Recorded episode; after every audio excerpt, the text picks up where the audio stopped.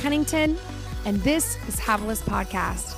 I'm excited that you're tuning in today. You know, this podcast was created by Truth to Table so I could have a place to share my heart, biblical truth, simple lifestyle leadership, as well as just connect with my table community, my table tribe.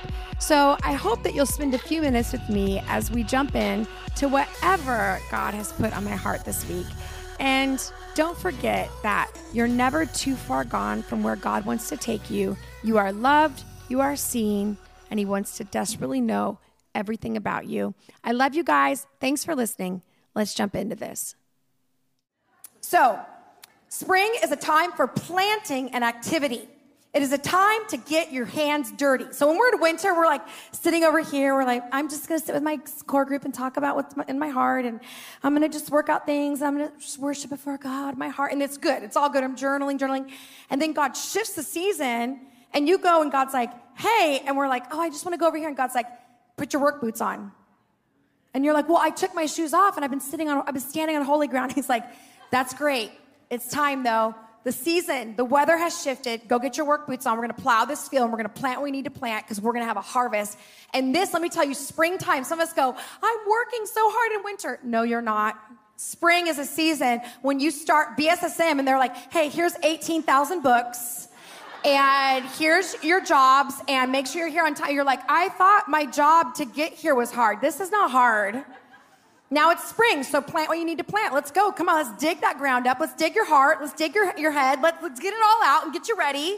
And you're like, I feel like this is more work than it was. Yeah, it is. But get your work boots on. It's time. It's time to intentionally put the word in your soil of your life. You'll need to be strategic and intentional. It's time to get busy. Um, if you continue to stay hibernated, like your last season, you will miss opportunity for substantial growth and growth that can happen in a very short period of time. I see this a lot of people. They, they miss this season, they get attached to this d- dark, moody season, and then when it's time to work, they don't know what to do, and they have to actually come out. And this is important. It's time to plant the word, because what happens is all of a sudden somebody will say something, and you'll go, oh, I never saw it like that and they'll preach something you'll go i've never had hope. I remember uh, eric did a message um, on faith and it was like i don't even remember exactly the phrase but i remember having gone through winter coming to bethel and he starts preaching this and it was like a, a message i hadn't seen him preach before. He was just passionate and all of us were like what? Got into eric? Like this is incredible. And and i remember thinking i would not have been able to hear this in the last season but this season i'm like preach that preach that to me. I, i'm getting what you're saying. It's totally different so spring is a time for work and to carry out the effort that was and the instructions that were given in winter. Have you written down instructions that God's giving you right now in your winter because he's going to ask you to walk it out in the next season? Yeah, come on. So spring is a time for plowing and new growth. Don't expect it to be easy, easy even if the sun is beginning to shine. It will take a methodical and patient plan to prepare for summer. See, it's not time to go to the beach in summer, like, honey, the sun's out, let's go. No, no, God's like, no, no, no, no, no. You, you only have a short period of time to get this in. It's like your kids. When you're raising your kids, we go, okay, I'm gonna raise my kids and give them everything they need. Sweetheart, five, the first five years are the greatest development. You can, you're, you're reading to them, you're singing to them, you're, you're looking at them, they're learning your voice, they're learning about care and connection. And these are the issues that kids have when they don't get that. Their development gets, gets stagnant, and hurt all the way through their lives. And so there's a short period of time where we have to, it's like, it's interesting, even the Jewish culture, they would have the marriage, you know, people that get married, they would spend the first year not doing anything but getting to know each other. That's a lot of knowing each other in a biblical sense. But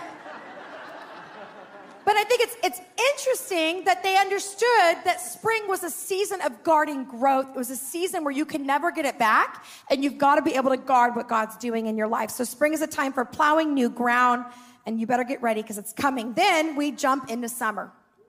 And summer is a season for nurturing growth. So we go from waiting well to guarding the growth, knowing how to plow, getting ready, getting a divine direction, leading where we need to go. Hey, we, are going to make it. The, the, sun is now shining. I'm not going to, it's not going to be an endless winter for me. Now I'm growing and now it's time to nurture that growth.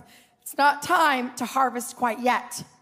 which I think is interesting. That must be so annoying for everybody. It's like, okay, we've, we've been through winter, we've planted the seeds, now we're just watering and watering and watering and watering and weeding and watering and weeding and watering, and you can't eat any of it.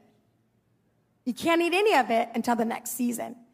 So this is so fascinating to me when I look at this. So what happens in summer? I love what Scott Fitzgerald said um, which is this is not out of the Bible, just so you know. It says, And so with the sunshine and the great bursts of leaves growing on the trees, just as things grow in fast movies, I had that familiar conviction that life was beginning all over again with summer. Summer is a season of fulfillment. All the things that have been done in secret are now clear for everyone to see. It's a moment in time where we're able to benefit from all the hard work we demonstrated. Summer is a time when we get to enjoy the reward of our labor. Distractions can cause us to overlook or neglect the things that are necessary even in a season of fulfillment. I think about this in my own life. You know, there was a season uh, many years ago where I was on staff at a church and um, and my husband was on staff and the lord told me i want you to go off staff and i want you to begin to write bible studies for women. And i was not if you know me i am not an intellectual. I, I don't i'm not much into all of that but the lord began to really say I, I want you to do this and i remember telling ben god told me to quit my job i think we're supposed to, i'm supposed to stay home with our two boys and write these bible studies and he said yes to that, which I was really grateful. But what that meant was that we had to immediately move out of our large home. We had to sell one of our cars. We moved in with a friend that had a larger house. We moved into two bedrooms, two babies, and Ben and I in the other room. The week we move in, I find out I'm pregnant. So that was fun. And so all of this is happening, and I'm like, God, this is crazy. Like, because you asked me to, I've got to get rid of all of this. And what I didn't know was that God was preparing me to write studies that I even write to this day. And we reach thousands of people around the world. But for me, it was a season of having to guard what God was telling me to do and build it and do it day after day. And when I write with little, with my littles, I would get up from 3 a.m. to 6 a.m. every morning. 3 a.m. to 6 a.m. I go to bed at 8. 3 a.m. to 6 a.m. methodically. And am I, I am not that person, like at all. Like Ben and I, when we first got married, Ben had to teach me to clean my room. Like this was my life. He still does a little. But anyway. So, how you begin to guard that growth and realize the harvest is coming. And usually in the summer is when people want to be around you. They're like, hey, look at you. You look abundant. Let's be friends. And you realize that you're like, I, I was, I've been here. They're like, really? You've been here? And this is when guys get wives. Like, this is when all of a sudden it's like the veil has been unveiled. It's like, wow, I didn't even know. Because often when people start seeing the fruit of our lives, they start wanting to be around us. And if we have the right fruit, they're like, yeah, I'll take some of that. I want to be around you. So summer is a time for watering and be careful because distractions will come in summer because summer is like, woo, anything I'm doing, I'm seeing the growth. And you know, this is this is critical. Summer is when we often get on autopilot. We get an autopilot in our spiritual lives, in our marriages, in our finances, in our physical health. We get in an autopilot mode and we realize that we end up sometimes being the messenger that runs without the message. We don't have that ever present leading. We don't have that word of God even in the middle of growth and abundance, and we miss that moment. So then we begin to learn that summer is about watering and being diligent and growing that. Summer is a time for weeding the freshly planted crop. We need to be alert. Not everything that is green is healthy. That's really good. I'm going to say that again. Not everything that is green is healthy. It's important to survey the soil of your heart each day and put pulling the things out that have potential to harm your harvest. So just because you're in a season of abundance, your kids are they are made out of the house and they're alive. Like you're in a job where you're making, you know, you have a career.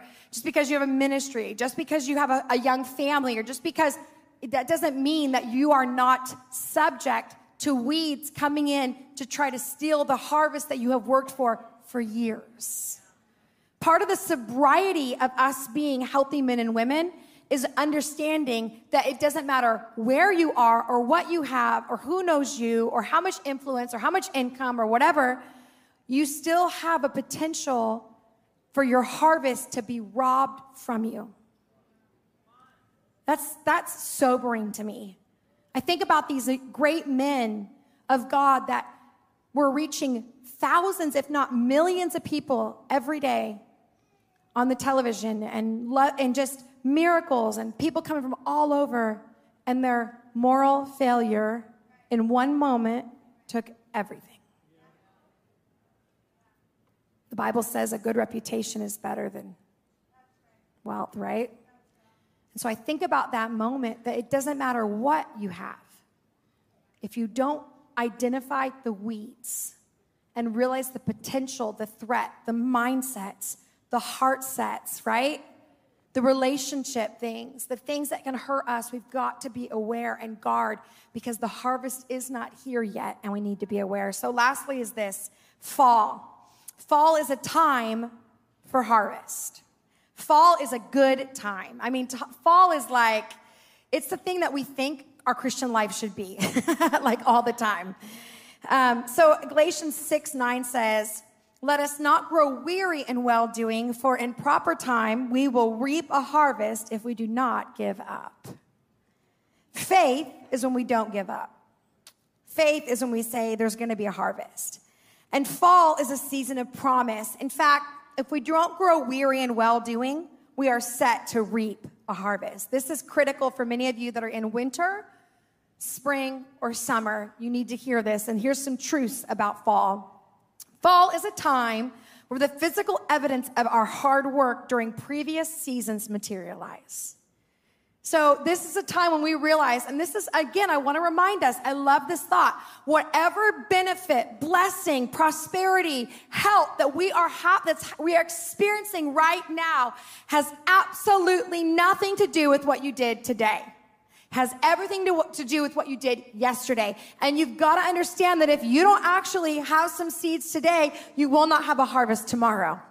And so many of us, it's like the person who wins the lottery. They have the lottery, but they have no ability to sustain it because they don't have the core values and the health and the ability to go, okay, this is how I'm going to help it to grow. Even in ministry, I think about this in my own life. I have messages that I'm preaching today that I got a year ago or five years ago or 10 years ago in my heart. But if I'm not in the word today and have an active relationship with God, then I won't have messages and books and life stuff, revelations for tomorrow and my harvest will get stale and stagnant, and people will go, Didn't you service this like last week? How long has this been in the fridge? This feels like it's been in the fridge a long time. Did you make anything fresh, anything new? So it's critical that we understand how to have harvest in our lives. So I love this. Don't judge each day by the harvest you reap, but by the seeds that you planted. Fall is a time for thanksgiving.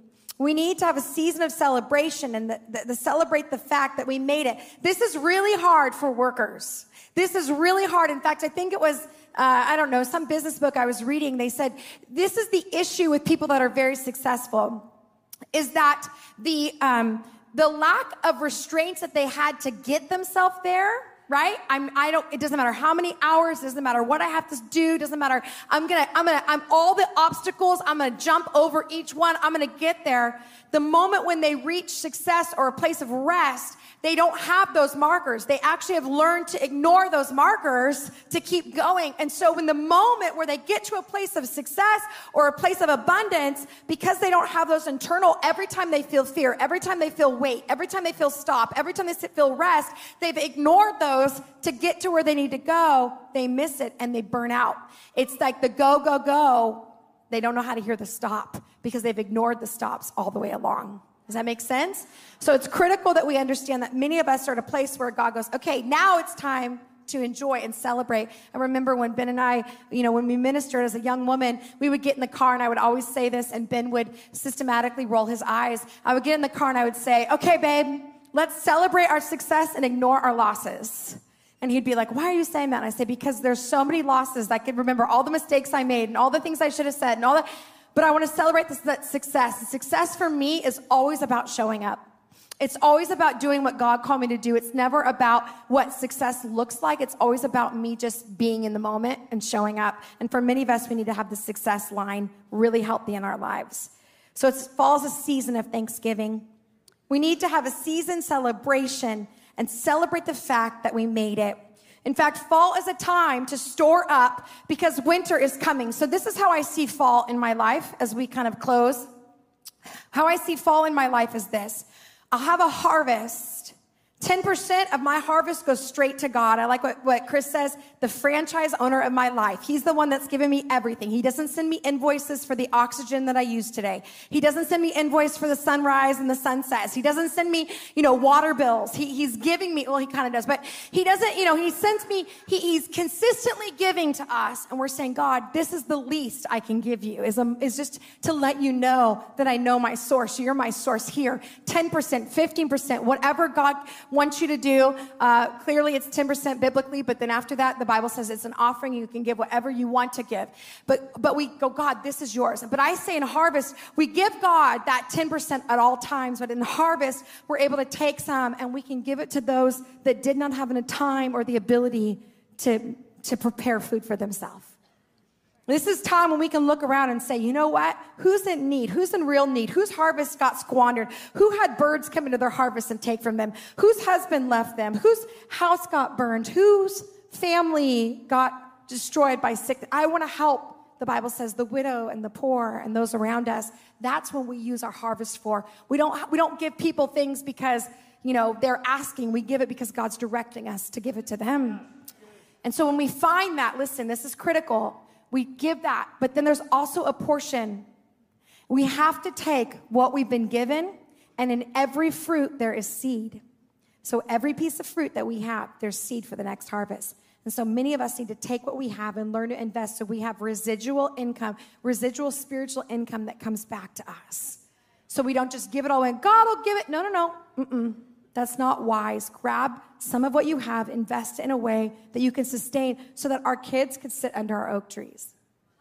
I mean, that's my dream. Like, I want my kids to be like, oh, I think Grandma Havilah planted this tree and we're sitting under this.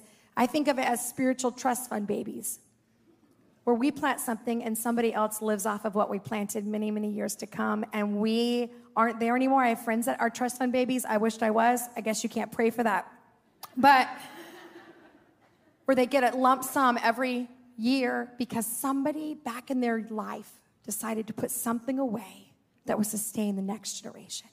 And that's what I think about in our fall seasons. It's not a time to eat your harvest, it's not a time to eat your seed, it's a time to save your seed. Well, I hope that really blessed your life. I hope that everything God was trying to get to you, you grabbed a hold of. Again, don't forget to give me a shout out on the socials. I'm there almost every day. And if this podcast really spoke to you, would you consider leaving a review so others can find this podcast and as well as some stars? I hope you have a great day and I'll catch you next time.